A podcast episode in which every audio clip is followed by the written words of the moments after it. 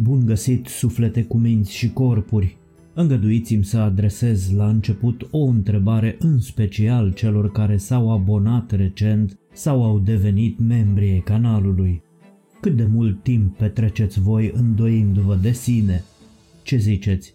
Se merită să țineți îndoiala aproape sau ar fi mai bine să o lăsați să plece? Eu unul am lăsat-o de mult să plece. Și știți de ce? Pentru că am descoperit că îmi consumă energie prețioasă pe care aș fi putut să o investesc în acțiuni desfășurate în beneficiul binelui general. O să mă întrebați cum am reușit să scap de îndoială. Iată cum. Am vorbit cu mine ca și cu un prieten mi-am rezervat dreptul de a mă opri când am simțit că îndoiala devine toxică, mi-am amintit de potențialul meu care m-a ajutat să obțin în trecut atât de multe realizări, am petrecut timpul cu oameni care rezonează cu mine și mă susțin și am încercat să mă cunosc și să cresc. Toate aceste strategii mi-au fost de folos, însă cel mai mult m-a ajutat faptul că mi-am vorbit ca unui bun prieten. M-am gândit la cum l-aș sfătui eu pe cel mai bun prieten al meu și așa am procedat cu mine însumi. Încet, încet am renunțat la a mai fi dur și am devenit plin de compasiune.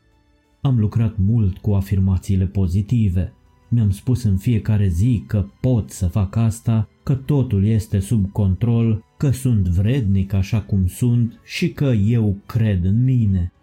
A trecut un pic de vreme până când am realizat că nu orice gând care străbate antena minții va deveni și realitate obiectivă.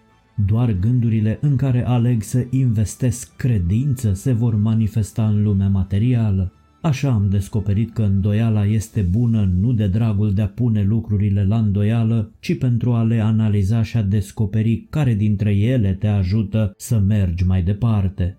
Am observat procesul de îndoială cu detașare de pe poziția de observator și numai astfel am reușit să mă opresc la timp pentru a nu mai transforma îndoiala în ceva toxic. Am realizat că atunci când nu te oprești la timp, îndoiala poate deveni autosabotoare, te poate trage în jos, scăzându-ți stima de sine. Este total nesănătos să te compari tot timpul cu altcineva, să-ți măsori valoarea pe baza realizărilor altcuiva. Este o mare diferență între a te compara cu cineva și a te inspira din cineva. A te inspira te va ajuta să înveți, să te dezvolți, pe când a te compara te va duce întotdeauna în declin. Când am înțeles că suntem suma celor cinci persoane cu care ne petrecem cel mai mult timp, am început să mă uit cu atenție la oamenii care mă înconjoară. Uneori avem nevoie de puterea cuvintelor altcuiva care să ne mângâie. Este minunat să ai cel puțin o persoană în viața ta căreia să-i vorbești despre temerile și îndoielile tale. Izolarea poate fi de ajutor atunci când servește solitudinii necesare introspecției, însă atunci când devine cadru al singurătății, poate fi foarte dăunătoare. Conținutul inspirațional, motivațional poate fi de mare folos. Sunt multe resurse disponibile care vă pot ajuta. Nu ezitați să puneți întrebări. Dacă nu veți face, nu veți primi niciodată răspunsuri.